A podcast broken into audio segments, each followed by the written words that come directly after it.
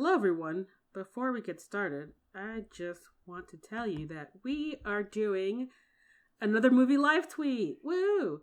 Our first one for the Philosopher's Stone was a lot of fun. And our next one, which we will be doing at 5 p.m. Eastern Standard Time on Sunday, May 24th, will be for the Chamber of Secrets.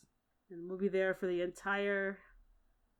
Two hours and 54 minutes. Why is this movie so long? This the book isn't even that long. It's not. uh, so yeah, join us on Twitter, and it'll be great. It's gonna be so much fun. And we will both definitely be drunk, so you could At definitely, least by the end. if nothing else, you can enjoy how much more ruthless we get as the movie progresses. Uh, all right. Next up, some Pride information because apparently that's in two weeks.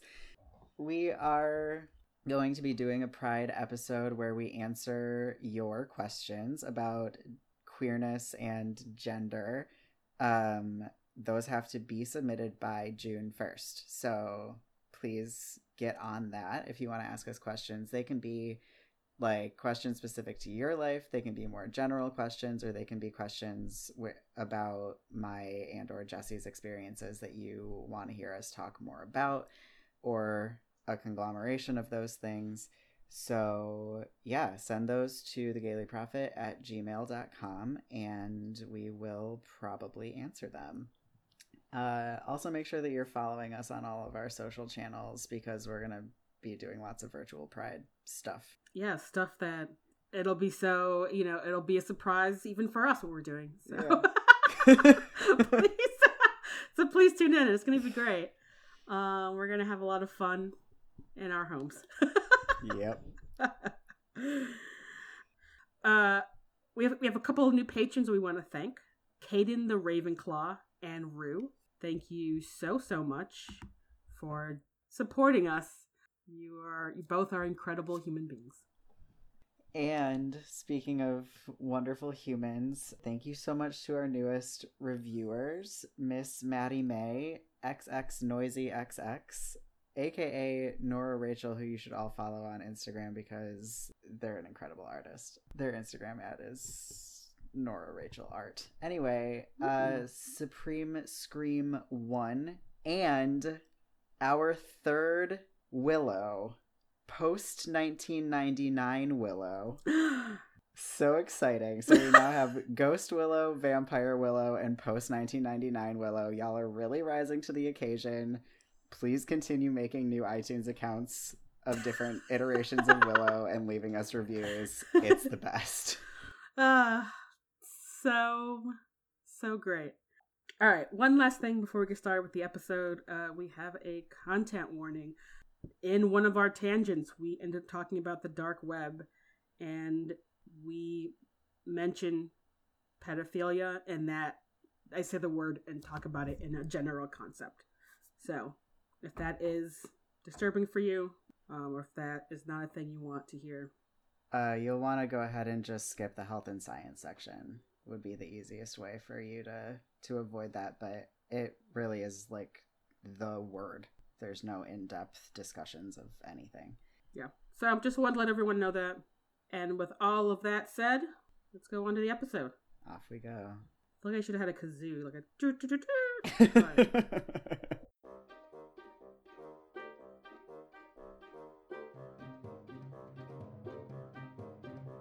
The Gayly Prophet operates under the assumption that you have read the books. If you haven't read the books, go and read them. They're wonderful. And then come back to us. Otherwise, you're going to be spoiled. And that's your choice in this world.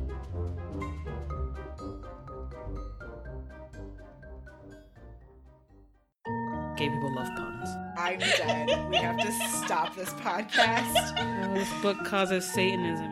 What is left for us to rant about? There is nothing straight about Plum Velvet. you shouldn't have been drinking when I said that. Monocles are impractical but hot. I don't for a second believe that she is a straight person. I mean, I'm definitely here for bisexual Minerva McGonagall. Let's talk about Harry Harry Potter. Hello, listeners. My mic decided to die literally before, right before we recorded this episode. So my audio might is going to be not as high quality as you all are used to. Thanks for bearing with us. Ideally, I will have a new and better mic so you can truly hear the nuances in my voice whenever I am upset about a thing in this fucking school. and with that, let's get started.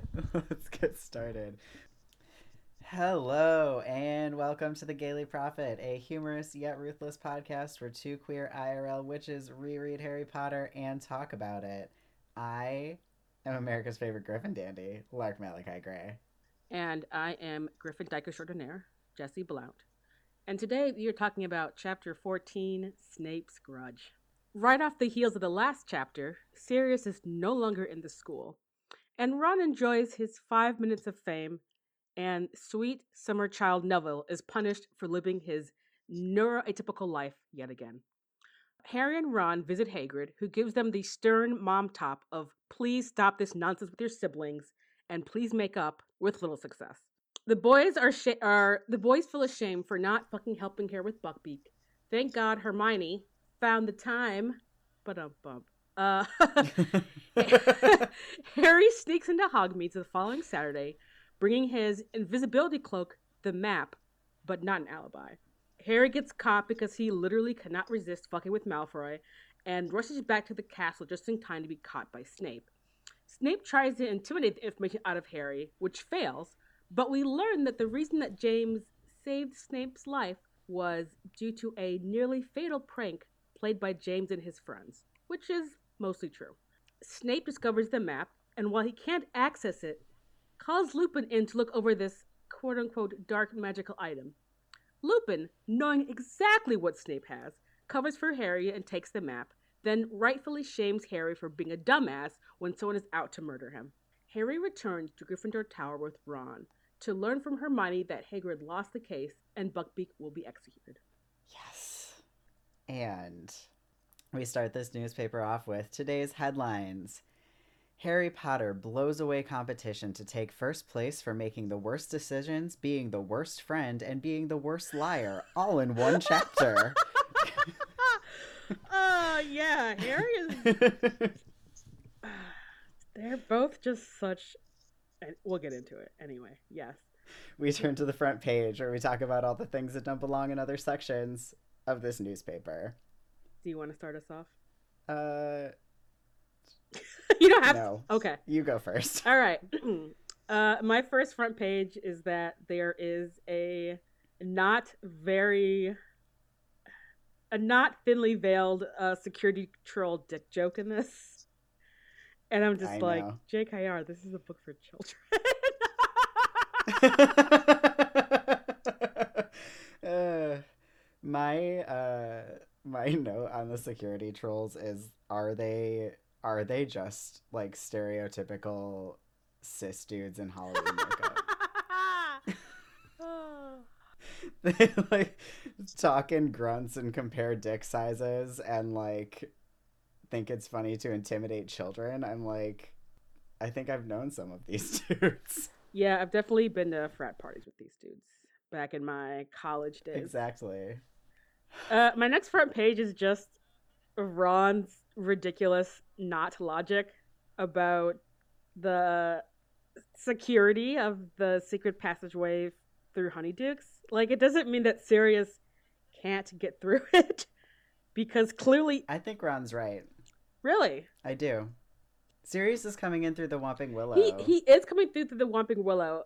I think that it would be hard for him to, but I feel like it's not impossible for him to have used this if he needed to use this way to, of getting in and out of the castle.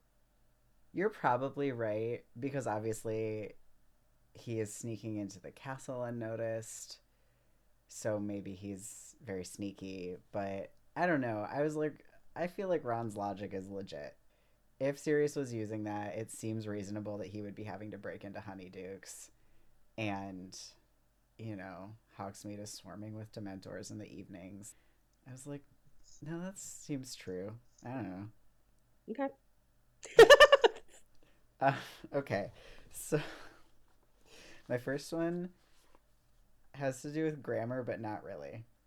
So Hagrid sends this note to them, which includes a semicolon, the least used and most confusing punctuation, and Hag- like Hagrid, who can't spell Voldemort, is not using semicolons in her notes to Harry, I won't use a semicolon, and I was raised by an English professor. I'm like, that's a confusing piece of punctuation. She uses it right. And there's no, like, literally zero shame happening coming from me towards Hagrid in this.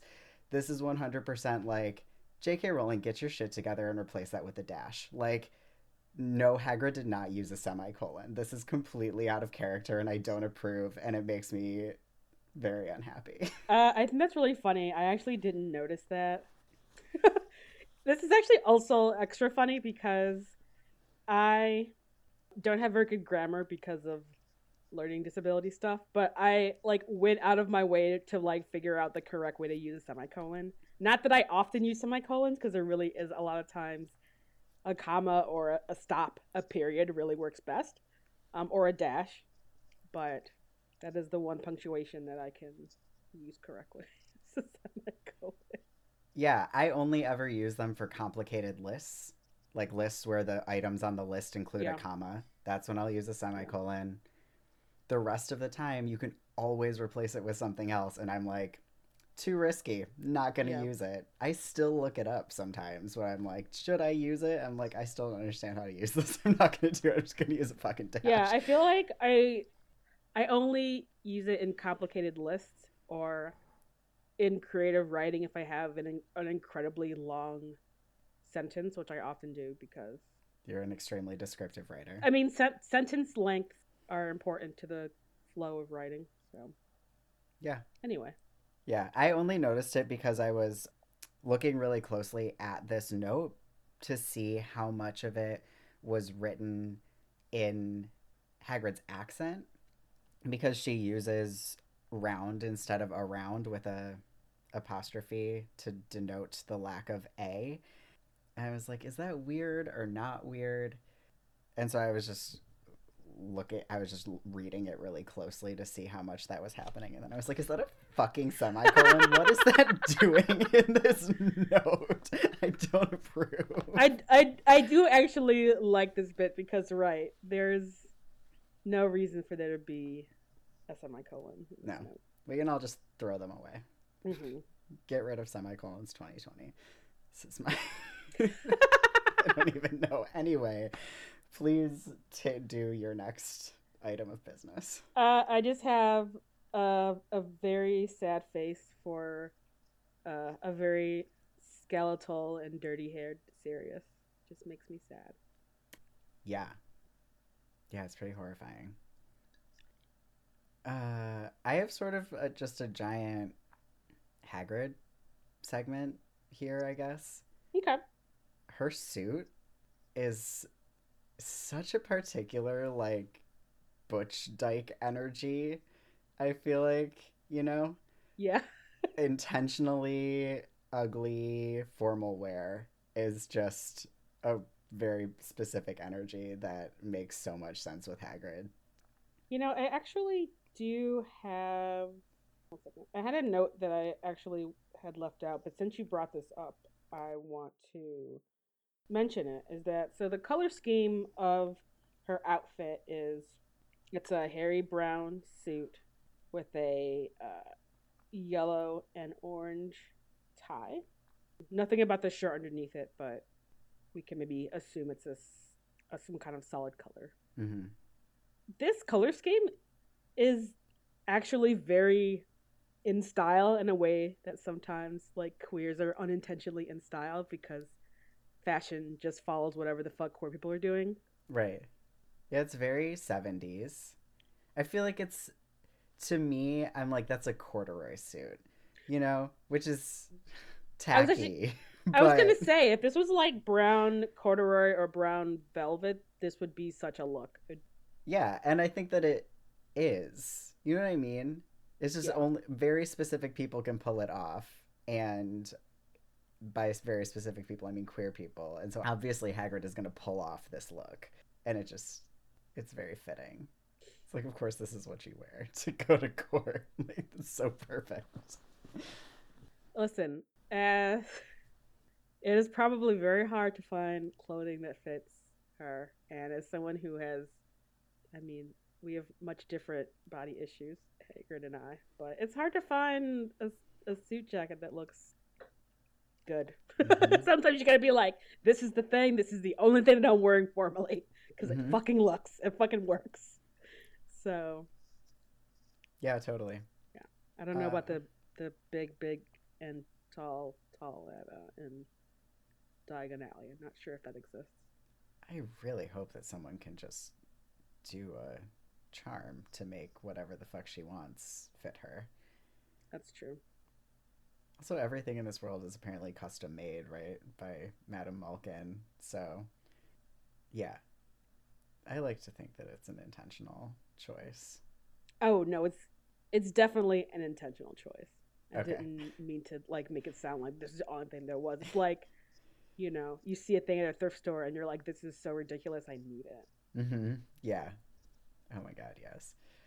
Okay, so the other thing about Hagrid is you mentioned this in your uh, chapter description, just how much mom energy she's bringing in this chapter. Like, she's been momming Hermione this whole time, like being there for her, letting Hermione cry to her, and then she's like, okay, you know, it's been long enough, I'm gonna step in and give these boys a talking to that they desperately need to be given. And she does it in such a like gentle but firm way. Uh i just i just love everything about it It is it is really such an excellent scene, and I actually I have a lot about it in editorial. Well, actually, mostly about the talk itself, but yeah, like Hagrid is so good at giving this talk, and she's just like, "No, this is for real. Stop fucking being shitty to Hermione." I mean, they don't, but no like she tries really hard to be like, "Y'all are being pieces of shit to Hermione." yeah and i really love that she's that hermione has had hagrid to go to throughout this Mhm. i find it very relieving to be given the information that at least hermione has had hagrid Right, like at least I'm I mean I'm sure Hermione has done a lot of crying into Crookshanks's fur, but like I'm glad that she's talking to someone who can speak back to her. yeah definitely So, Yeah. Okay, what do you have next? um Neville's eating cornflakes. Where the fuck did these cornflakes come from? Like are the are the house elves making cornflakes from scratch? Are they like This is an excellent question. someone is someone going to the store like once a year to buy like a pallet of of cornflakes and like apparate it back to Hogwarts. Oh my gosh. So I, Making just- homemade cornflakes is such a quarantine mood. Can I just say? I feel like there are definitely people out there who are making their own artisan cornflakes right now. I've definitely seen recipes for shit like that, and it's it is up my alley, but it's that's like too far even for me. I mean, cornflakes just aren't good enough to be worth making homemade. Uh, yeah, I mean cereal isn't like eat some oatmeal or something, and not try to make your own fucking cornflakes. Eat Yeah. some polenta for breakfast. I don't know. Yeah. or some grits. Either of these other corn based things that doesn't require you to like roll out or press or however the fuck you do that. Yeah, I don't know either. Yeah, the cornflakes took me out of world. Also, I'm glad you brought that up. Okay, so I have a question for you. Okay. Do you think that the post office in Hogsmeade is the only post office in the UK? No. I don't know why they have 300 owls if they're not serving, servicing. It's the only fully magical village. That's what the only reason that I think so. So, like, where else do you hide a post office that's just full of owls? And everyone can apparate to Hogsmeade to send their letters, hmm. presumably. And so it might make sense.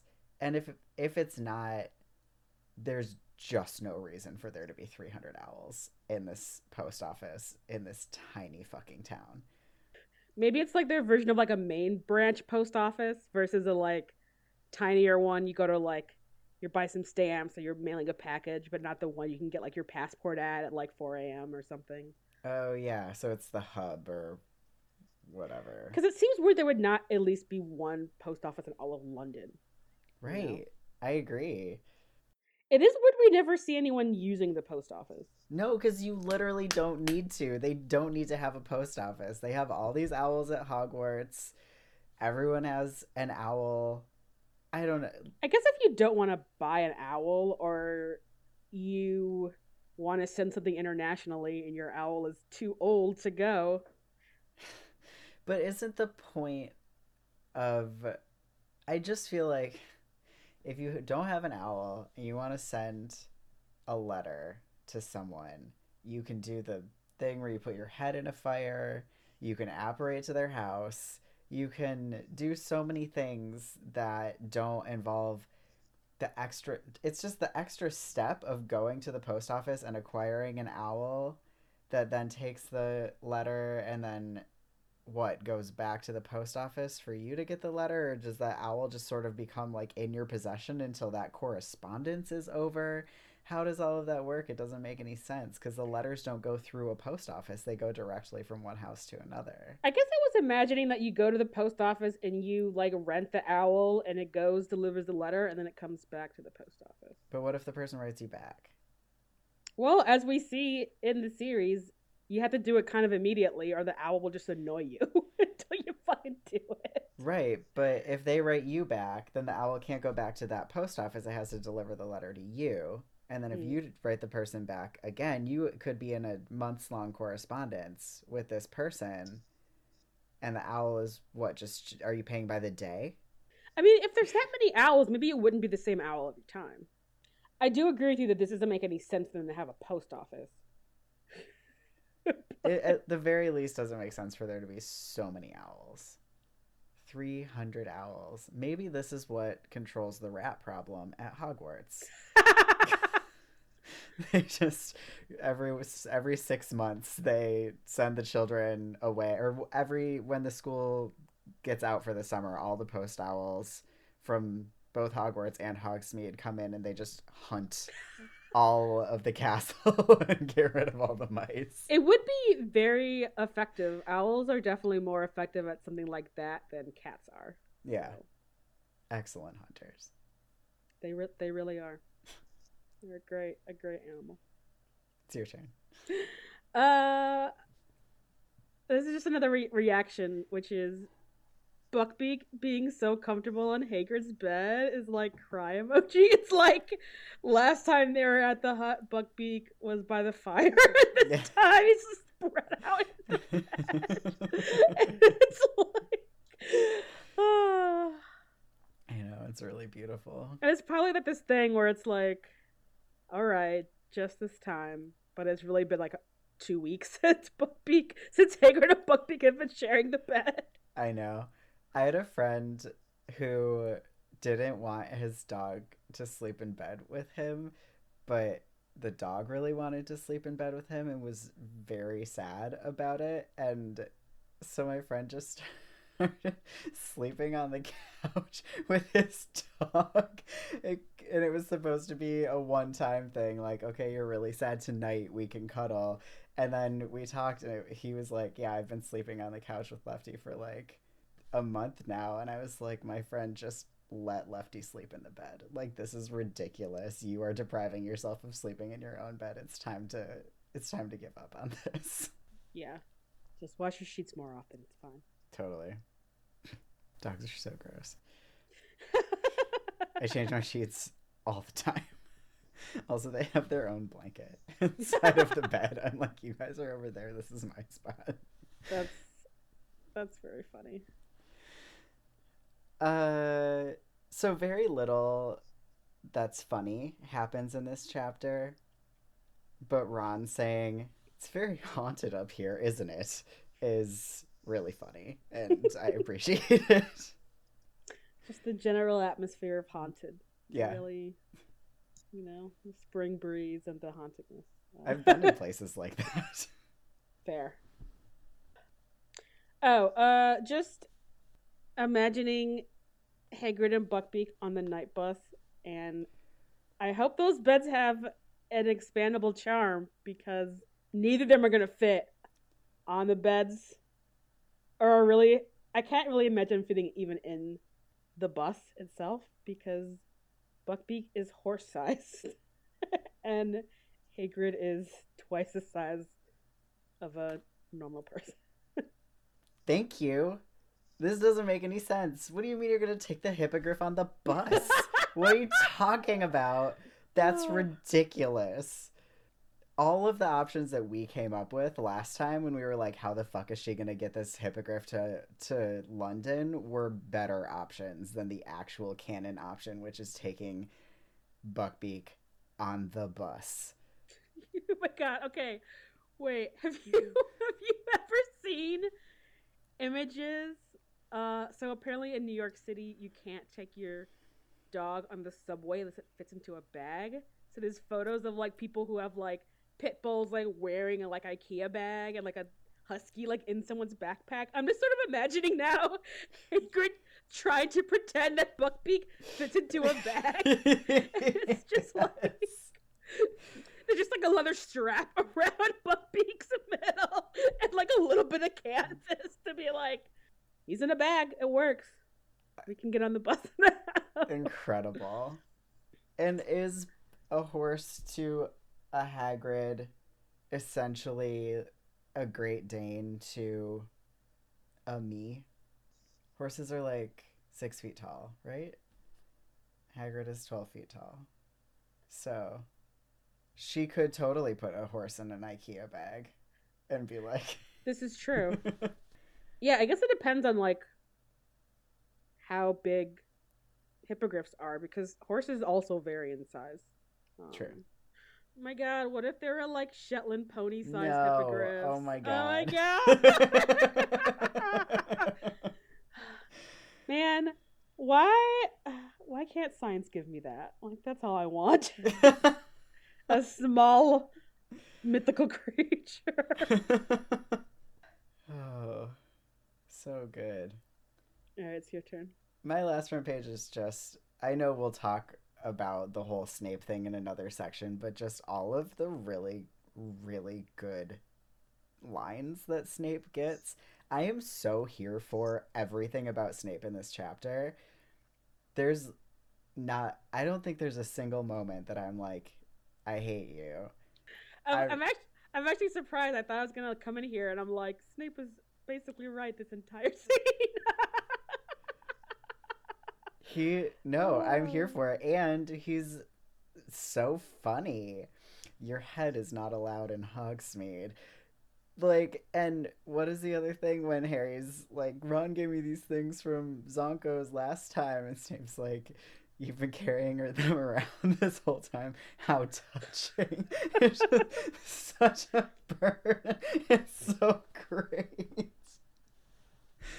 Uh, yeah, yeah, that's gonna be great to talk about. I can't wait for us to get into that. Um, I have about four front pages left. go.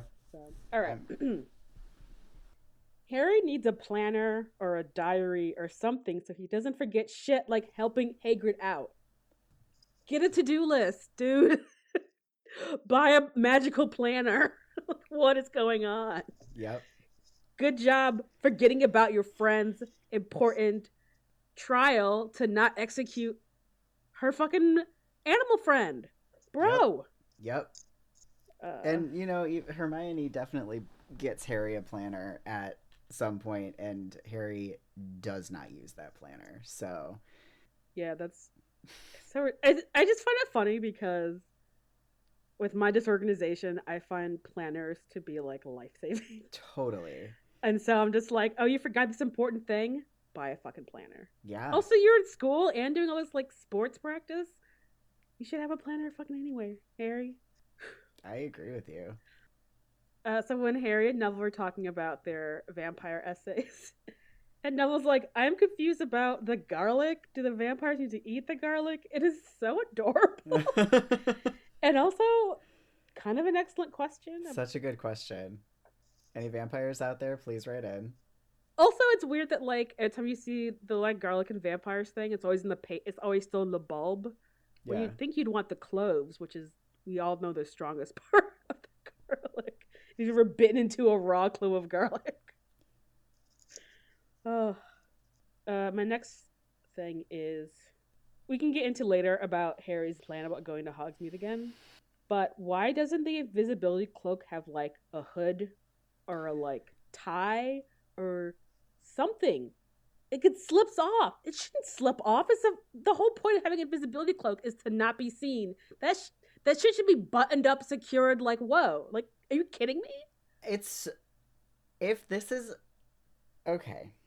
If it works, it has a hood, right? In the first book when he gets it, doesn't he put the hood on? I don't know. I don't get it cuz he he wears it with Ron and Hermione, which then how does the hood work in that instance? But isn't it I mean, basically the way it's described here, I'm like this isn't a cloak, it's a blanket.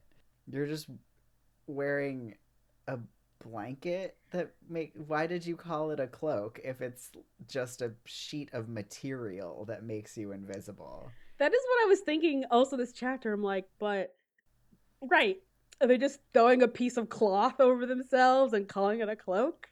Are you guys seven years old putting a towel around your neck? Like, and even then, you tie the fucking towel and make it stay there.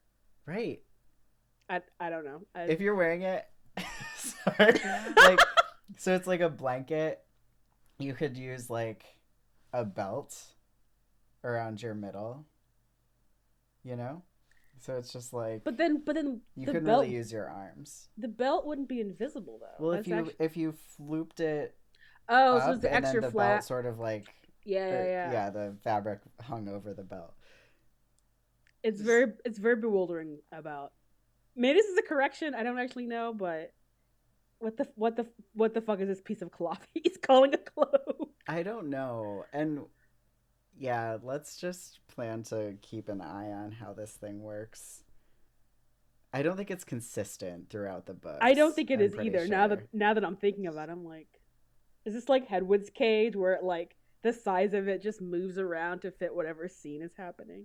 Yeah, I feel like yes, because the scene where he's uh, stuck on the steps and he's dropped the egg, he waves his arms to get Moody's attention. Which, if this is a blanket, you definitely can't wave your arms underneath the blanket without it just falling off of you. Uh, yes, you are correct. Yeah, we'll just uh, we'll just see how that see- plays yeah. out. My last uh, front page is another unfortunate answer to our question, in which Harry climbs up the fucking slide. Oh shit, you're right. or how I imagine more of a like shimmy climb, which should have taken him fucking forever. Which maybe it did. I don't know, but it doesn't make any sense that he would do that when he was in that like disassociative fugue, however many chapters ago that was. Maybe it's shallow. I hope so. I mean, you can definitely climb a slide, but how easy it is varies greatly on the slope of the slide. Yeah, it would have to be pretty shallow. I would hope. Yeah. Oh my god, I have so much to say about Harry and this tunnel, this everything. Well, uh, well, I'm done with the front page, so we can we can start on that. Whatever Great. section. Let's let's go to editorials. Okay. Welcome to editorials where we rant about stuff. And this is not my first editorial, however, I just want to continue this conversation. What is wrong with Harry fucking Potter? He is so bad at planning. What I'm so okay. Come on, Lark. Put the invisibility cloak on. You know how he could have avoided Neville and Snape twice. Put the invisibility cloak on. You can have it on when you go in the statue. You can have it on when you come out of the statue. You saw Neville coming around the corner. Put the invisibility cloak on. Like, you know what would have happened if you had the fucking cloak on? Neville would have come around the corner, been like, whatever he was doing, and he would have continued on his way without seeing you. If he'd worn it to climb out of the witch's hump and then walk right the fuck past Snape, right up to Gryffindor Tower to sit down in the common room, maybe take a goddamn bath after playing in the gross mud. we know he wouldn't, but I can dream. and then Snape would come up there like looking for him and Harry's like, "Hey, what's up? I've just been chilling in my common room like you told me to." What I he was like, what does he say?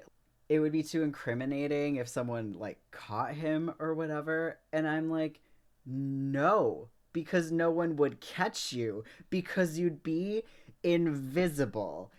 The fuck. I'm just so frustrated. These are all excellent points because I was actually mad about different parts of the planning, but def- but not about that part. That's so true. Harry, why are you being so ridiculous in this? I, I, I don't know. I know. It's it's a plot device. Other than that, it's just it's inexcusably bad planning. I mean, the whole plan itself was bad planning. It's like, dude, you should have waited to the next one, maybe, and not right after the dude who's alleged trying to kill you is like out running around. Like, wait for the heat to cool, dude. like, Everything. He just shouldn't have gone. It's so fr- I'm so frustrated with Harry fucking Potter in this it's chapter. like it's like I kind of wish Hermione had in fact told McGonagall because none of this shit would have fucking happened. yeah, Yeah, and I mean, Ron is not helping the situation. no. I think this dovetails maybe nicely into my editorial in which Ron and Harry are still being so fucking shady to Hermione. Still. I know. Even after Harry gives them such a good talk about fucking be friends again and stop fucking around and being shitty. Yep. And then immediately they go up to the camera, up to the tower, and Ron is being so shady to Hermione. It's like, slow your fucking roll, dude. I know. Like what did your mom just say to you? What are you literally, doing? literally literally just said it like ten minutes ago. I mean it was like 3 hours ago. Fair, but They stay at her hut for three hours and don't eat anything. They definitely missed dinner. I got really stuck on that. What happened? What did they do? Like, if you miss a meal at Hogwarts, you can't eat. So, they're just at Hagrid's hut from 6 to 9. They just didn't have any dinner? yeah, I don't know. Uh, they're gonna go eat uh, Honeydukes candy probably for dinner. I bet you. Probably. I know you're very upset by this, but that is as a 13 year old that would have done that. They totally just had candy for dinner. I actually was just thinking about in a castle, in a castle, just overrun with fucking mice and rats. Like, can you keep candy in your dorm room without it just b- being eaten by fucking vermin? Ah. if you keep it in your trunk, maybe. If you keep it at your bedside table, hell no. Dude, you would mice come back. get in everywhere. This is this is true. I would hope- Everywhere. I would hope those school trunks are a little bit more. No, listen to me. I had mice so bad in my last house because, like, there was just an entrance to the outside that couldn't be closed. Anyway, and they stashed their food supplies in the weirdest fucking places, including in the puppy's crate under the cushion. It's like there is a predator who would happily eat you in this space a good chunk of the time and you're like let me put some hazelnuts here for later really mice would just be like let me eat a hole in this trunk and go in there and like make a nest in your socks and eat all of your candy. Yeah, you're right. And if not the mice, the rats would. Yeah. And they, I mean, this is why I'm like, they either they have to be magically reinforced, or right, or all of the vermin would just eat through their shit constantly.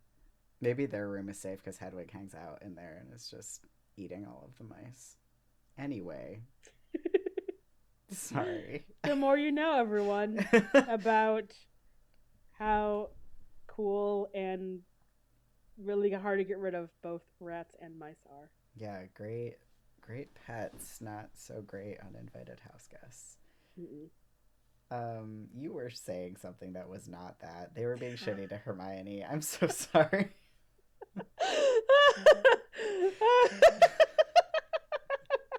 I don't actually know how we got down this road. Um, They got a stern talking to, and then they went back to the tower and immediately were just monsters to Hermione. it like didn't sink in until Crookshanks was like, "I fucking hate you, Ron, so I'm gonna hiss at you." I oh my god. God bless Crookshanks. And I just, it makes me just keep thinking about how I imagine, like, you know, it's book five, the the gang's living at uh, Grimmauld Place. And I'm just like, Crookshanks is puking in your shoes every day. Crookshanks is like peeing on your clothing every day because he fucking hates you. Yeah. And it just made me laugh to think about Yeah. just Ron putting his shoe on and it's just like, oh. oh, the true hero of the series. I don't remember if Crookshanks is, if Crookshanks is actually there, but I like Yeah. want him to be. He is. I couldn't remember. Yeah, because Ginny blames something on Crookshanks, chucking dung bombs against the door to see if it's impervious. Just store all that information in there for later. Also, that is definitely not a thing that Cat is gonna play with. Like, come on, y'all. That's true. He's too smart for that. hmm He's like, these are gross. Um, uh, I don't. I don't have anything else about them being shitty. Uh, just that they were being so shitty. Yeah, they I were. Uh, my only other editorial is now they're going to increase security and teach the doors to Right? recognize Sirius black. Right? What? It took y'all this long. You fuck? already had this charm. Why weren't you doing this immediately? It's inexcusable. It's so wild. It's so wild. It's just like, seriously. Oh. it's it's after Christmas. Like it has been months. He's already broken into the castle once, and they're like, "Oh, I guess it's hard. It's hard to teach a door to recognize someone. Like, just god damn it." I'm just, I'm sorry, I'm just imagining Flitwick with like a giant photo of Sirius Black and being like, all right, you can't let this guy in. Door's like, but are you sure? And it's like, no, this guy, don't let this guy. I don't, I don't know why. I'm just imagining this like weird back and forth. I feel like it would be more about it would be more training. So it's like, okay, you can't let this guy in, and then hold up a bunch of pictures of dudes that look kind of similar. Be like, can this guy come in? And the doors are like, no. And it's like, that's not Sirius Black. That's uh, oh god, what's his name? Who? The person that Luna says is Sirius Black in disguise. Oh, From something, something Stubbs. Stubby. Stubby Goldman? Stubby No. Burgess. God damn it. That that that rock the witching world rock star. Yeah, that guy. Anyway, that joke would have been so funny if I could have remembered his name. uh, anyway, so like that until it consistently only recognizes Sirius. I'm sorry, I'm just now imagining like Ginny watching, like not Ginny, Luna watching this whole thing with the the uh, anyway, uh, so I have a I have a couple of other editorials. okay. So going back to the troll, so like, do they have like a security company? Is there a troll in charge of this, or is there some like witch that has to be their like liaison? Well, also, why are you using them and not why are you using them instead of fucking Dementors anywhere? Like, I and just why so haven't questions. you why haven't you had the increased security i mean the trolls don't sound like particularly safe people to have around children but yeah no your question your questions are so good and and valid and i mean are these the same kinds of trolls as the troll that what's his face led into the dungeon I don't know. Quirrell. I'm like Quibbler. Anything that starts with a Q. I don't know. Um, Maybe they're yeah, like I don't I don't know I don't know. There's not been enough information about trolls for us to make any kind of decision about like is this like having security guards or is it kind of like having guard dogs? Like what is the vibe of these security trolls? I think they're people.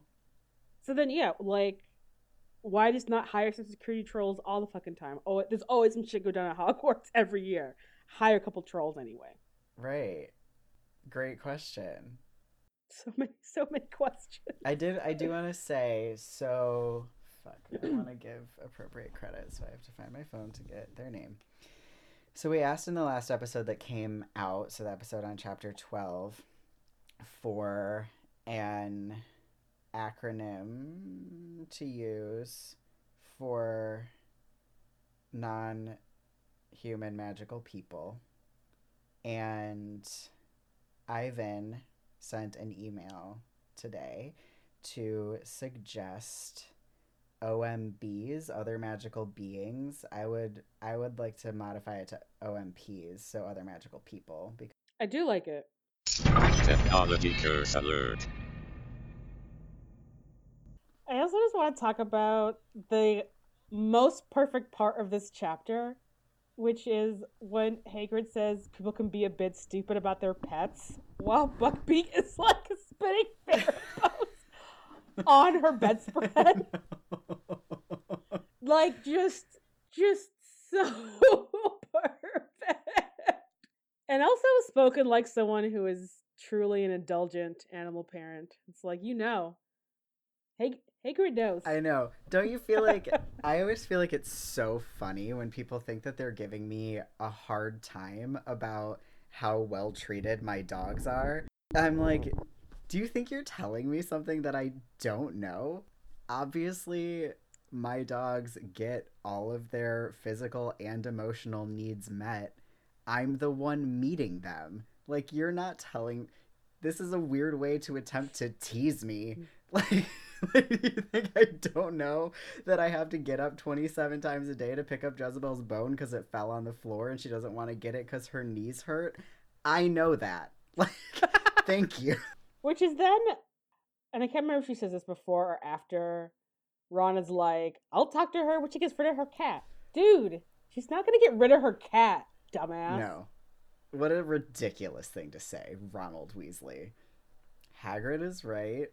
Her cat acted like a cat. The cat made a bad did a bad thing. Hermione should have stopped it. But also, it is completely unreasonable to say that she has to get rid of Crookshanks. You'd be like, I'll talk to her again when she hires Jackson Galaxy to come to Hogwarts and help oh her with this issue. So I'm still just imagining Jackson Galaxy in Hogwarts, and it just make me. It's just, You know that that's where Jackson Galaxy was educated. IRL. Yeah, I mean,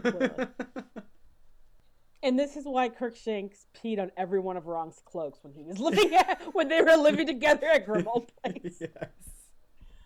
You know how hard it is to get cat pee smell out of clothing? Very hard. I'm sure even magic doesn't do a very good job. Obviously not. Otherwise, why would Perkins' tent smell like cat pee? Oh fuck, you're right. We have canonical evidence for this. Oh man, yeah, Ron, you just just you wait for all those vaguely cat pee smelling cloaks.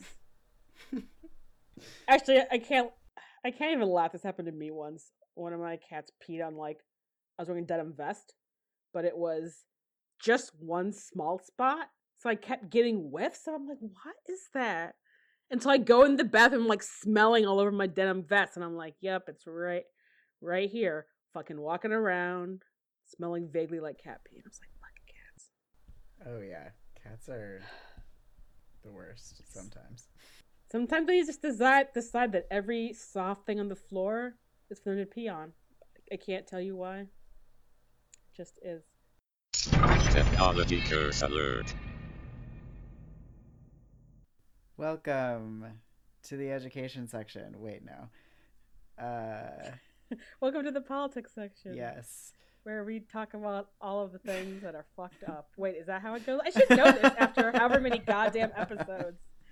Um, wait. First, listeners, hi. We had a technology incident. It's three days later. We don't remember. Sorry if the last segment stopped abruptly. We don't know.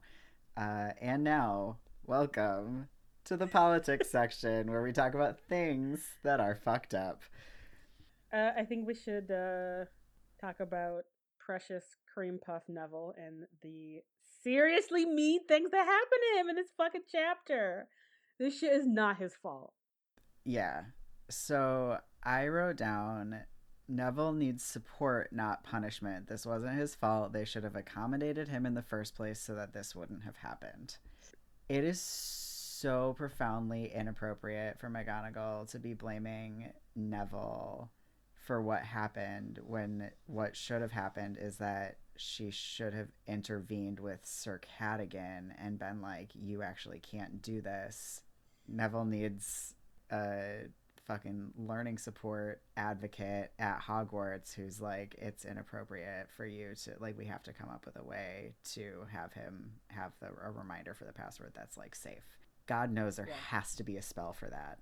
Right. Or not chain not have 80 million passwords in a week. Right. I have a since this is relevant to all of our lives, I have a password manager for all my passwords because I can't remember which one has a fucking exclamation point or an at symbol or like, you know, the number 24 in it. Yeah. I'm, I'm not to remember any of that shit. Right. Because I have a learning disability. That's why I have things that help me with this. And it's like Neville needs that help. Yeah. Neville needs the magical equivalent of like LastPass And he should have that. He should have that. It's and the fact that his punishment is so Is- awful. it's so harsh and it's like people get away with fucking cursing the shit out of each other and like saying you know bigoted language at one another and they never get punishments as harsh as poor neville gets in this fucking chapter No. It's this is correct. What is the sound for both of us just shaking our heads? so some is it i'm gonna say some sad violin but it's more like sad violin but then like really like angry bass in the back i mean not bass i don't know what i'm trying to say no, I'm with you because we're we're definitely not just sad. We're very we're we're angry. We're angry. what is? we really need to figure out some angry sound effects. I'm sure it's like whatever riff from a Bikini Kill song or something. Oh my god! But Yeah, like some sort of like guitar screech. yes. Uh, I'll go hang out with my uh, free sound Bible account and see what I can find. listen, I'll just uh at Kathleen Hanna to be like, is it cool to use the Bikini Kill music? if that's the thing we're gonna ask permission to use in a podcast. we're like breaking copyright laws left and right, just being like, we don't make money off it, don't sue us. And then you're like, no, I'm gonna ask permission for this one guitar riff. Sounds good. Kathleen Hanna, please listen to our podcast. Yeah, that's the real reason. I mean, no. uh, anyway, I also don't like that the trolls are leering at him. what is that? Like, why is that I- in there? I hate it so much. It's very creepy. I think the least creepiest thing is that maybe they're leering at him because they want to eat him, I hope which so. Which is still dis- is still disturbing. Because who is supervising these trolls? Like, who is their manager? you have these trolls as security, who are even to Harry Potter, who is sometimes not as observant as we would like him to be, notices the trolls being weird to Neville, so it's not even subtle, it's very blatant. Can we get some kind and I know we're not gonna get any kind of intervention because professors are very stretched thin, but like, what the fuck, y'all? you, you know what would have been a better thing for them to get? They should have gotten Fluffy back from book one and put Fluffy in this corridor, and the kids could have been like, "Oh, Fluffy, you're so great!" And then it's like, who's gonna try to attack Gryffindor Tower when there's a giant twenty foot three headed dog here? It's- Fucking no one. It's true. And and then Neville and Dog could have hung out. It would have been great. Anyway, Yeah, I, I hate it. I hate the word leering. Sorry, what were you gonna say? no, we could have had it all. But yeah, leering is not a good word. It just it it never it doesn't never not have sexual connotations. I feel like. Exactly. And so for this to be the word choice here is very uncomfortable. yeah, like what? Why? Why? I I don't like it. I don't like it either. And continuing on things that I don't like about Neville, me and Harry Potter are in an actual fight over his treatment of Neville in this chapter. I will never forgive him. Like, Harry Potter is going to be 75 years old, and I'm going to be like, I'm. Look, I have a lot of Scorpio in my chart. I hold a fucking grudge whether I want to or not.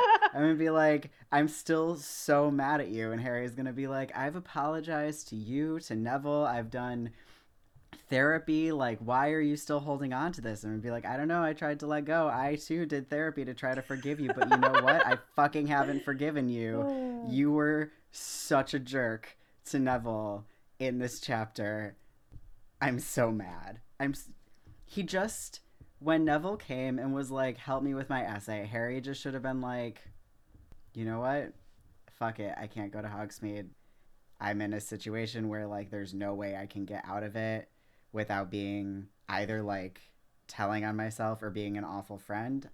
Ron's gonna just have to hang out by himself. I have to go do this essay with Neville. Like, The worst part is, is that considering they're at the kids are at Hogsmeade literally all day, Harry could have done both. He could have helped Neville with his essay, and then snuck down to Hogsmeade. And then when Snape was like, "What the fuck," he could have been like, "I'm with Neville," and Neville would have been like, "Yeah, yeah, yes."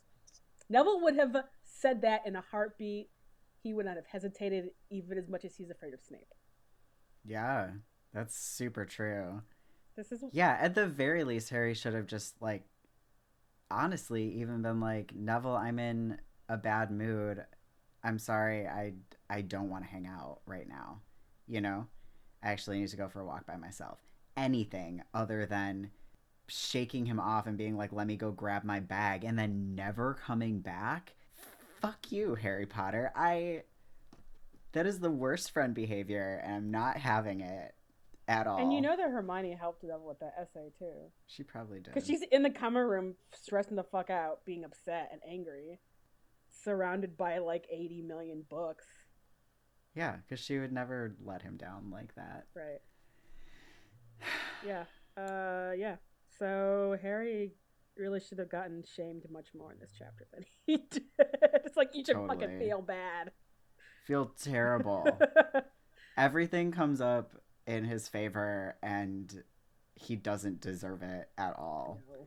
Which just goes to show there's no fucking justice in this world. Neville gets a goddamn howler from his grandmother, his like caretaker, and Harry gets off fucking scot free. He sure does. Ugh, it's the worst. What's next? I have so many things about Snape in this section. Uh, and I think this actually connects nicely with our previous point, in which there's a point where Snape is like, "You're basically a law unto yourself," and it's fucked up. And I'm like, "Dude, you're right." Like Harry is just like doing whatever the fuck he wants to without any thoughts of the consequences of his actions, and it's like, my dude, bro, like what? You deserve this dressing down because you acted very terribly.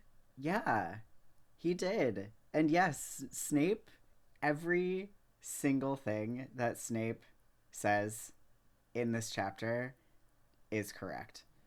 Uh, This is probably the only time this will ever happen, but like, even the part where Harry is, uh, like, my dad saved your life, whatever, whatever. Snape's response to that 100% correct.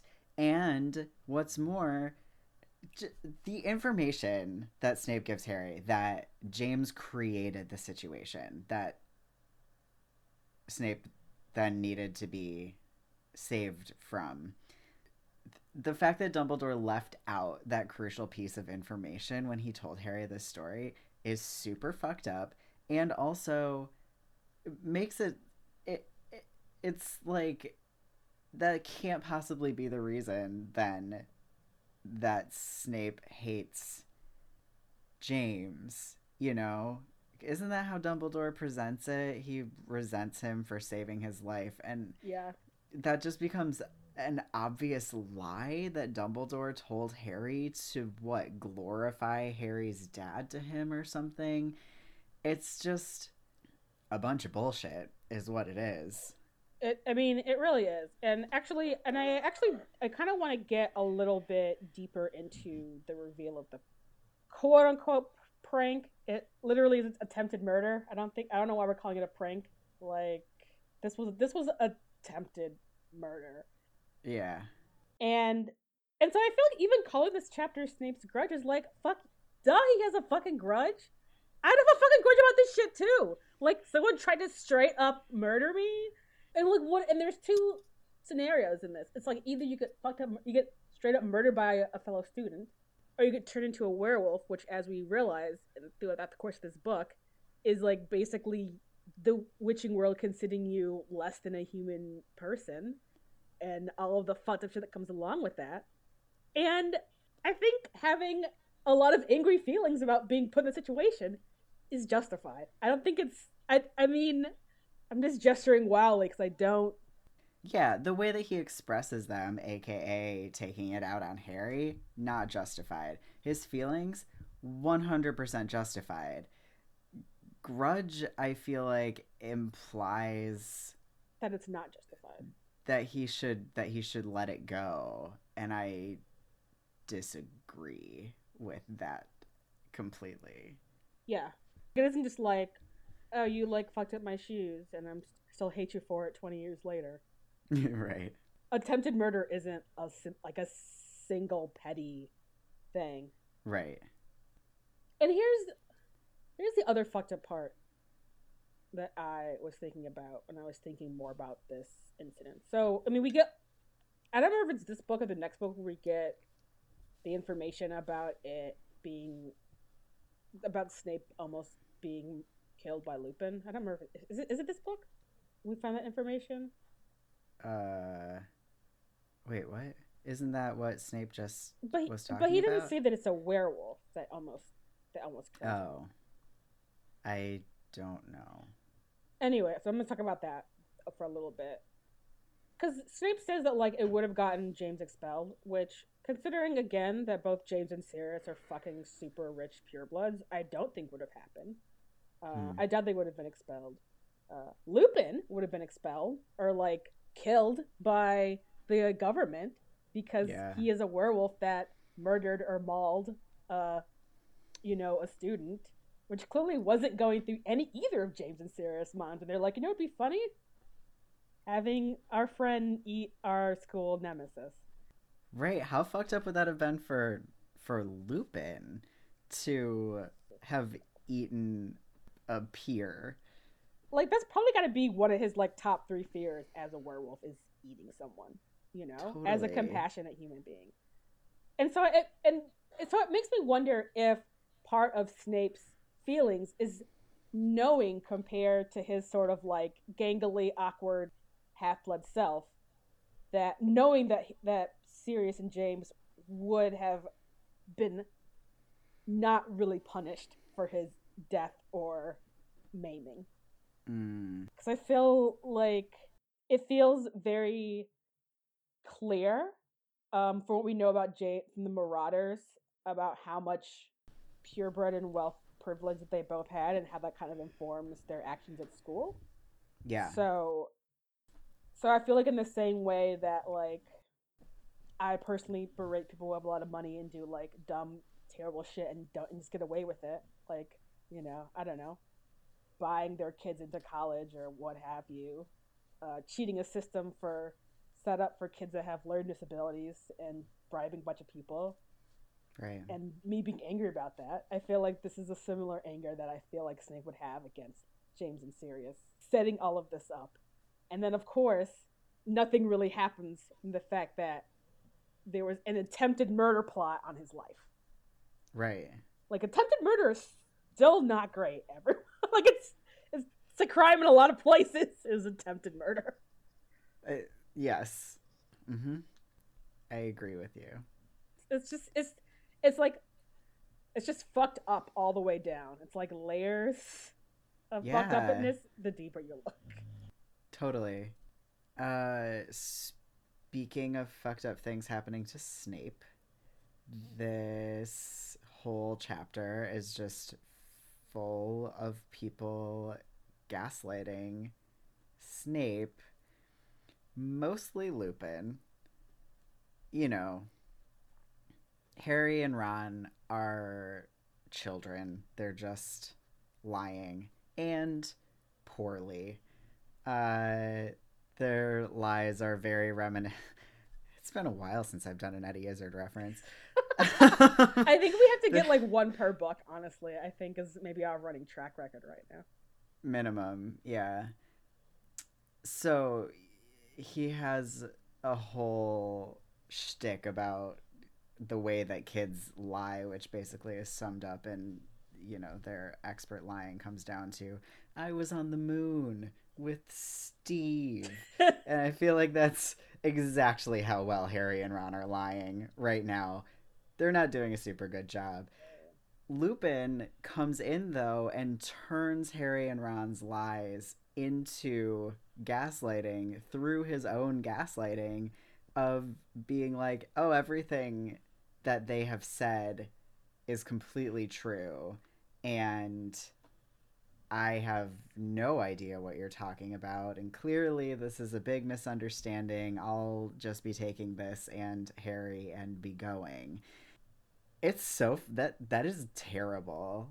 It's really awful, and I'm mad at Lupin for the first time because he shouldn't treat people like that.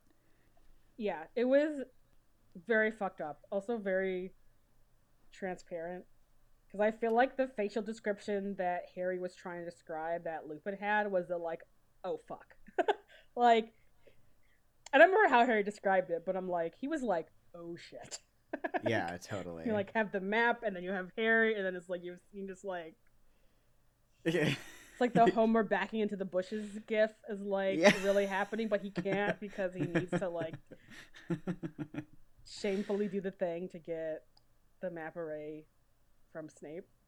Which there could have there could have how easy would it have been for Lupin to look at the map and say, "Wow, yeah, that does seem like it might be full of dark magic. I'm going to take this to my office and take a closer look at it. Thank you so much for bringing it to my attention, Severus. That was very responsible of you, and I will be doing due diligence as the defense against the dark arts teacher, which would have been way better, right? Still would have gotten the map out of there, still could have diffused the situation, been like, I, you know, and I'll, I'm going to talk with Harry about it because this is very serious. We're going to go to Dumbledore, whatever. He, he could have done all of that in a way that didn't treat Snape like shit. Yeah, and there's like I don't want to say not any reason, but Lupin did Harry a solid where he like Harry gets away without being punished when it's like actually he probably should have been punished. Totally should have been punished. And I don't know if part of maybe Lupin's rationale is his, his feelings that are coming up throughout this entire year about like Sirius and the Marauders and all the risky, dangerous, illegal shit he used to do that created a situation where he was just like, just gonna take all this. We're just gonna make this all go away until I am back in control. I can go back to my office and cry for a while about this. Yeah. Uh, Harry, I'll do it again. That was shitty. I'm out. Not that, and not that's not a, a justification for all the for him literally like gaslighting Snape. Because you're right, he could have just been like, "Yep, you're right. This is full of some dark magic. What the fuck? Better go check this out." Right. Oh no, I'll be in charge of Harry's attention. He'll have the rest of the year. Don't worry. Right, exactly. Which Harry deserved, if not for having the Marauders map, at the very least, for going to Hogsmeade when he's not allowed to go to Hogsmeade, you know? So, yeah, and I, you know, obviously I understand Lupin was super caught off guard. He did not expect to see that map. There's definitely an indication that Snape knows about the map, question mark, which is interesting and confusing to me. I i assume that Snape deeply suspects that it is something that the Marauders created. Only because if they were using these their nicknames in school out loud to one another, which Right. it seems like they were, then if Snape is like, "Oh, Messrs. Moony, Padfoot, Prongs, and Wormtail," it's like this sounds very familiar Right. which is actually very not very well thought out for the Marauders, and they should have picked other nicknames for secret. What, 15? There's no. I know. Oh, and I. Side note just of what you were saying about Lupin's sort of state of mind with all of this stuff coming back and his reflecting on having been like the things he did as a marauder and all of that. Just that must be so so intense for him because i mean you know that feeling when you're hanging out with like a high schooler and they're tiny baby infants and then you remember what you were doing as a high schooler and then you feel very upset. Lupin is a very extreme example of that feeling of like you're you literally were born 12 and a half seconds ago and when i was your age i was like doing drugs and having sex and i hate everything about that. It's very upsetting. And lupin's like when i was your age i was a werewolf with three friends who went running around in the woods and got up to all sorts of shenanigans. That's worse right?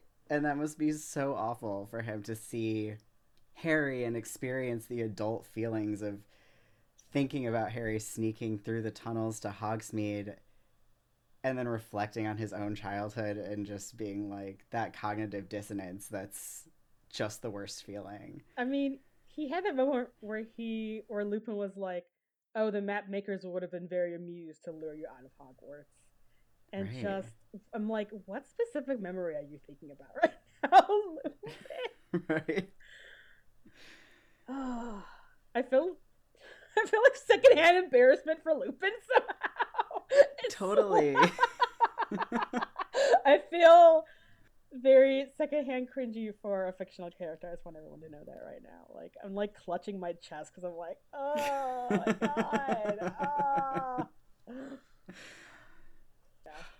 being a teacher must be awful honestly like a high school teacher must be so terrible It's it must be equally terrible at Hogwarts considering how long you live and how small it is. Where it's like, so you grow up with people, and then you teach their children, and then you teach their grandchildren, and you're just like, yeah it just it must be so surreal yeah and also really awkward.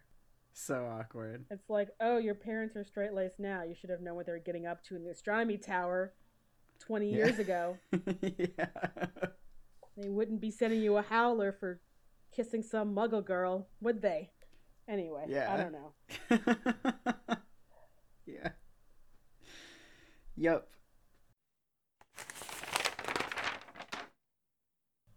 Welcome to advertisements, where we ask you for money and then make you laugh. Do you love the Gayly Prophet? Do you get a thrill of excitement from supporting queer creators? Well, guess what? You can both support queer creators and get even more Gayly Prophet goodness by joining our Patreon. We offer some really rad stuff on our Patreon. Uh, we have the Queebler, where me and Lark create a fan fiction round robin style. Uh, we have bonus clips from all of our episodes. We have videos and more. And you can check it out and see how cool it is by going to patreon.com slash the Gayly Prophet. Yes, you can also support us some other ways, like telling everyone you know about our podcast, which is the best way, maybe, to support us for free because that's how we get new listeners, and that's great. Uh, also, leaving us a rating and review on iTunes is super helpful because then when people go to check out our show, there's a bunch of evidence of how much people love our show. Uh, you can follow us on social media at The Gayly Prophet on Instagram, Facebook, and Twitter, and The Gayly Prophet Podcast on Tumblr. Uh, and you can buy our merchandise at thegaylyprophet.com. You can also listen to our new podcast, Escape from Reality, uh, which is where we read Carry On by Rainbow Rowell and talk about it the same way that we talk about Harry Potter here. So uh, check all of those things out, do all of those things. It's super great and fun. All right. Next up. I should have practiced this. I believe in you. Are you stuck inside and bored? Are you thinking about breaking the rules set by experts in order to keep both you and those around you safe because you just need a little fun in anyways? It's not like it's that big a risk. You need Don't Do That, You Fuckhead. Don't Do That, You Fuckhead is a high quality product that stops you from making extremely irresponsible choices. It works in a variety of situations, including but not limited to being an absolute ass to your friends, incriminating people who care about you, and of course, violating reasonable and highly important policies that are designed to literally save you from dying. Try Don't Do That, You Fuckhead, and enjoy freedom from being an actual fucking monster. I love how timely this is. Very, Thank you. uh, very pertinent to current events. Um, hope everyone is still washing your hands and wearing a mask. and not hanging out with people that you don't live with, even if you're six feet apart. I don't care. And that thing also. do you want to be like Harry Potter in this chapter? You do not. You do not. That's, it's not a good look. Uh, stay safe, everyone. Anyway, Anyway, health and science. health and or science. Welcome to the health and science section where we talk about things that are loosely related to health and or science. The map. The map is, I think, definitely full of some shady and or lightly dark magic. Because how the fuck does this work? Um, the last thing we saw that had such incredible abilities was a literal Horcrux. So, what the fuck is this? Here's let's bring some philosophy into the health and science section. Is the difference between dark magic and not dark magic intention? I would say I think it depends because we see both in these books. Like I don't think that there is a good reason to use the Cruciatus curse. I don't think you could argue for a moral or ethical reason to use that. No. I do wonder though about I mean, are there some things dark because it's like there's like blood magic involved or something? Hmm.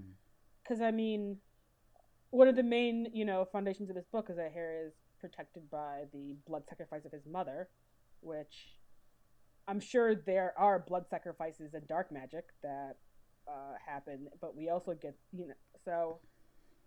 I think what I'm trying to say is it's probably both intention and then also logistics.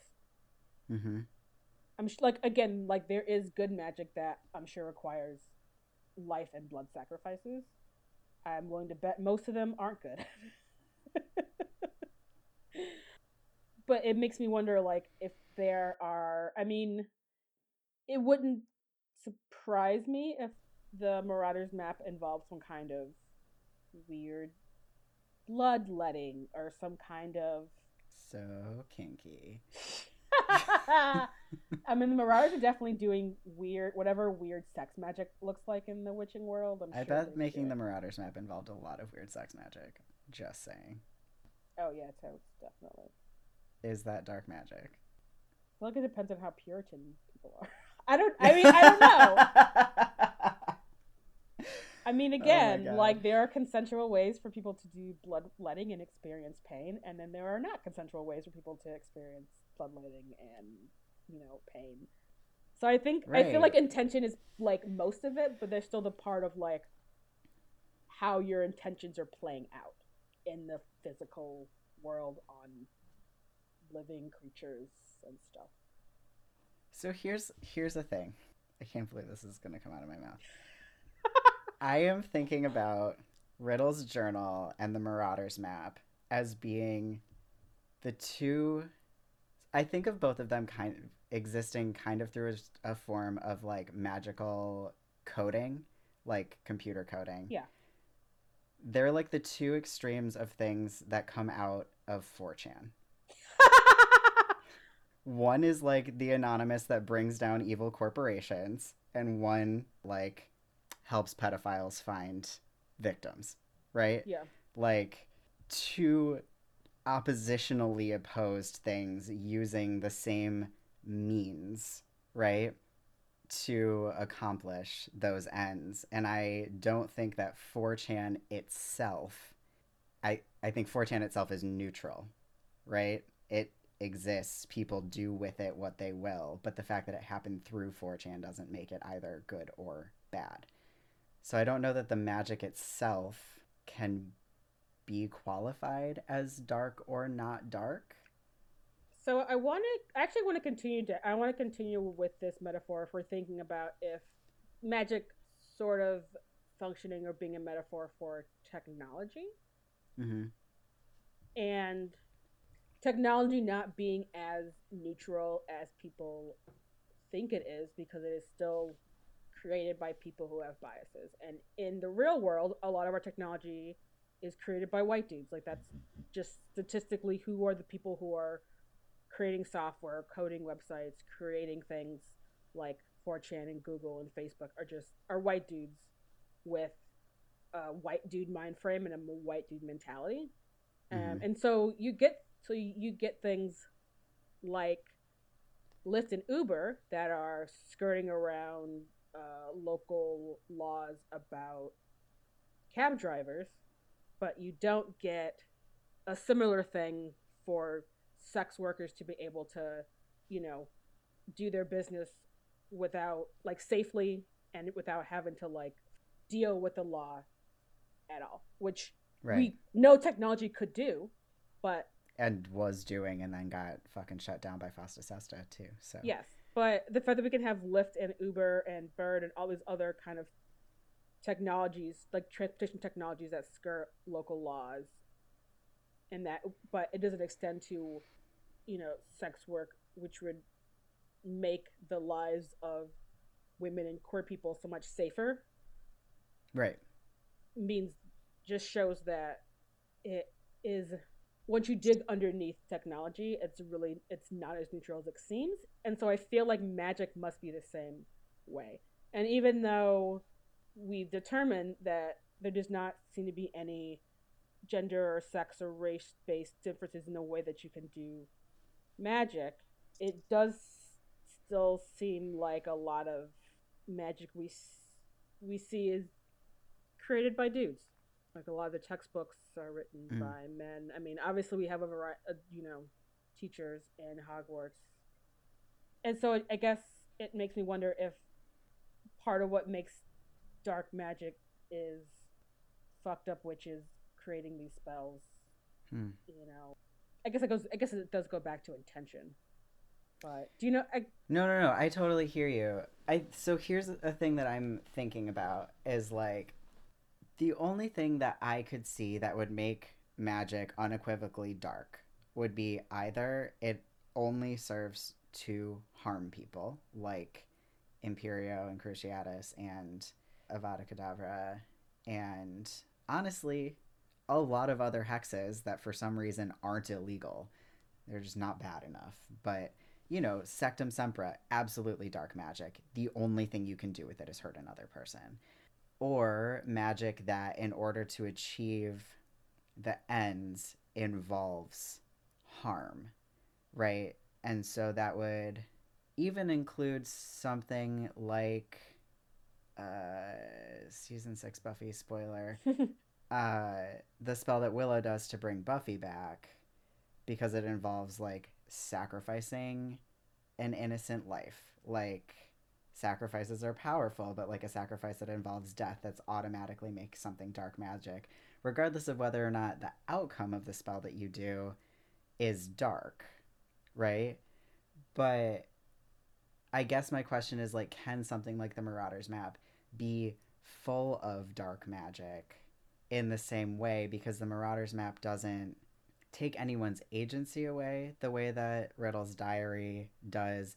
It might like lu- think it's funny to lure Harry out of the castle, but honestly, from what we've seen, how we've seen Harry interact with the map, all it does is be a map. You know, well, it shows the Dissendium thing, but it will never do that again. So I like that's a correction. I have to pretend it didn't exist because it's inconsistent. but it insults people and it is a map. Like I it doesn't do anything. You know what I mean? I feel like this is kind of like the argument about whether or not the argument about like porn, right? It's like most media has a message that it's sending and so we can be like this media sends a message that we don't approve of. Porn exists solely for its own sake and is not trying to convince anyone of anything or delivering any like moral messages no matter how fucked up the porn is you like go to watch a specific thing and like it isn't like mass marketed does that make sense yeah. A movie that's like children come watch this movie. The messages in that movie which have been marketed to all children therefore need to be looked at in a way that something like porn doesn't need to be examined because no one's trying to force anyone to come consume porn and you have agency about what porn you're consuming and like what you want. So it's like even the grossest porn out there isn't trying to convince anyone of anything you know so like I feel like the Marauders map is closer to porn. it exists for its own sake and it's not trying to like do anything to anyone. It just like is. Yeah. Does that make sense? No, it does. It it makes a lot of sense. It actually has me thinking that m- maybe the map is also a little bit like. So there's a search engine, DuckDuckGo, where they don't track your shit, and, Uh-huh. and they're big on like privacy, which I'm sure a lot of people look at. Use Right. to look at The porn. map is like running Linux. Absolutely. and so yes. and so you can do i'm sure look up i don't want to say illegal things but like look up whatever things you don't want people to know about on it because you're like oh, no one's watching me but i'm sure a lot of people are just gonna like right look for porn or like i'm gonna read the anarchist cookbook oh wait it sucks jk why is everyone talking about this book you know Right. like and so yeah i just think that the map probably uses uh spells that people use to do dark magic, but maybe isn't necessarily dark itself. right. Like how people use a, a Tor to access the dark web, and a lot of people are just, are just buying drugs, and they're not looking for kitty porn. You know? Right. Or like finding a fucking kidney because the system is rigged against people who need organs. Right. Like, yeah, Exactly. for sure. This is probably the nerdiest conversation we have ever had on this incredibly nerdy podcast. We just compared the Marauders map to so many things. Basically the dark web, uh, but it's okay because Harry's just trying to buy candy. it is the child's version of the Silk Road. Uh, oh my god. Ooh, wow. So if anyone wants to write a no magic AU where the Marauders are just hackers, it the setup is all there. Totally. Just- We just. Oh my god. Please, please, everyone go write about how the Marauders map is like open source software that. Whatever. This is incredible. I can't even. anyway, uh, yes. uh, I think I have a, a little bit less nerdy conversation about the map, which is, I guess, going back to Snape trying to give it just regular ass verbal commands, like reveal yourself, and not a spell. Such a good question. I was really weirded out by that. So I guess that must mean there's a precedence for magical documents to be spelled not like whatever reveal is in fucking Latin. Revelio. Revelio. It's just like reveal yourself, or what? But what is what is the purpose of something that of of having something be wiped blank that you can make not blank by just saying reveal yourself? like I assume that that's like trying to quote unquote hack into something by using like password one two three four five.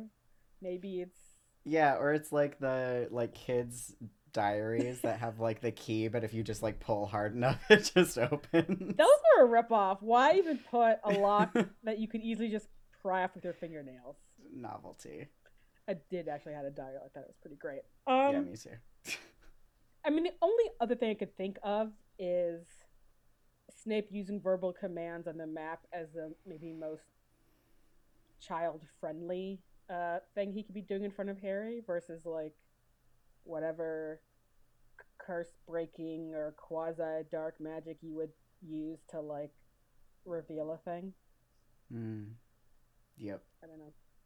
Maybe it is correction. I don't know. It's very confusing. It does prevent. It does. It is confusing. Definitely a thing to ponder on. Yeah. what what all that means because we don't see much other things in the witching world that does that you just like talk to i mean i guess the passwords to the common rooms kind of you have a password. Yeah. all right i just have a couple of things um 'Kay. one is that uh, putting animals on trial is a real thing that happened in medieval europe yeah Say more. Uh I d- What? I didn't do enough research to adequately talk about this, but there is an excellent episode of the podcast Criminal, the very first episode, actually, episode one, where they discuss a little bit about a pig in the Middle Ages being put on trial for eating a baby. what is what does the trial look like? I don't remember because it's been a really long time since I listened to that episode, but I know they talk about it. That is wild. Yeah.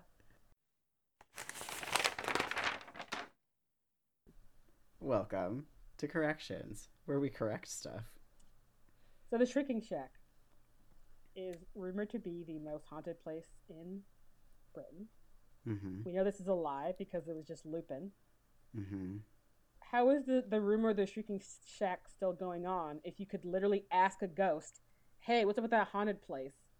Like, are they, did they all just know that Lupin is a werewolf and it's not actually haunted? Someone said even the ghosts avoid it. Who said that? Someone told us that. Even the Hogwarts ghosts won't go there. So then how do people know it's haunted? There's no way to confirm this. The, no, and it like just did they build that house when Lupin got to school and then immediately board it up and be like, this place haunted, built on a cemetery by accident. the old story, you know, like I don't know what I don't know how do they do this? It's absurd. An entire family was murdered here, and no one would, and every person who brought the house moved out two months later. Wait, that's the Riddle House. Oh fuck it! It is the Riddle House. it is literally the It Riddle is House. like half of the like haunted houses though in the US. No, I know. I know, but yeah, it is really the, the Riddle House. Yeah, no, it's like, and it, and it, Lupin graduated. Harry's thirteen. They're twenty one. He graduated what seventeen years ago or something like that. And so there hasn't been shrieking in the shack for seventeen years, and yet the rumor persists. Is I mean, maybe Dumbledore just goes in there and puts on like a Halloween CD once, like a couple times a year, just in case he has another werewolf student come through that he needs to use the shack for. He like shakes the walls with his magic to make it. Yeah. Oh, can we please make this be true? It's like really endearing, and I like it. Maybe there has been more than one werewolf student though since Lupin. Oh, that's true. That would make sense. That would make sense. Let's go with that. How cool would it have been if one of Harry's classmates from the jump was like a werewolf? That would have been really cool. I mean, I don't trust J.K. To have written that, but No. if we wrote it, it would have been very cool. so many gay werewolves. Alas. You too want to read gay uh, werewolf romance fantasy novels, so if you know of any, please let me know because I do want to read that. Yeah, definitely. Uh, okay, now I actually am done. Great. Thank you for listening to the Gayly Prophet. If you like this podcast, which you do, be sure to check out our new podcast, EsGAYpe from Reality. That's E S G A Y P E, where we read Carry On by Rainbow Rowell and talk about it humorously yet ruthlessly, and it's fantastic. Uh, if you want to know more about my life, you could follow me on Twitter at Jesse underscore Detroit or on Instagram at Live from Detroit. Rufio, why are you singing a little song? if you want to know more about Rufio, you should follow Lark on Instagram. if you want to know about Rufio, please follow me on Instagram at Lark Malakai. That's L A R K M A L A K A I. Or uh, check out my website that doesn't have Rufio on it, which is larkmalakai.com. the music in this show for our theme song and spoiler warning it's by Kevin MacLeod. Our spoiler warning is by the ever talented Sarah Sarwar. Our logo and any hand drawn art that you might see on our social media is by Theo Julien Forrester. Um, you can buy prints of the art and our logo on our website, so please do that. Yeah, do do that. So I'm about to say until next time, but I just want to let you know that my co star notification for today told me to learn a new word. And I was like, oh, great, I'm recording. Jesse's definitely going to teach me a word. So I wanted to say that first, just so that it didn't seem like I was like retroactively being like, just. So here we go. Until next time. hoisted with his own petard, which is so as an explanation about this saying is that uh, a petard is a type of bomb, and so if you are hoisted by your own petard, you have been injured or thrown by your own bomb, which is literally what happens to Harry in this chapter. Yeah, you nailed it. Thank you so much for fulfilling my horoscope. You're a great friend. That's just, I feel so satisfied. I don't know why this is like so great. Oh man, instant horoscope gratification. Awesome.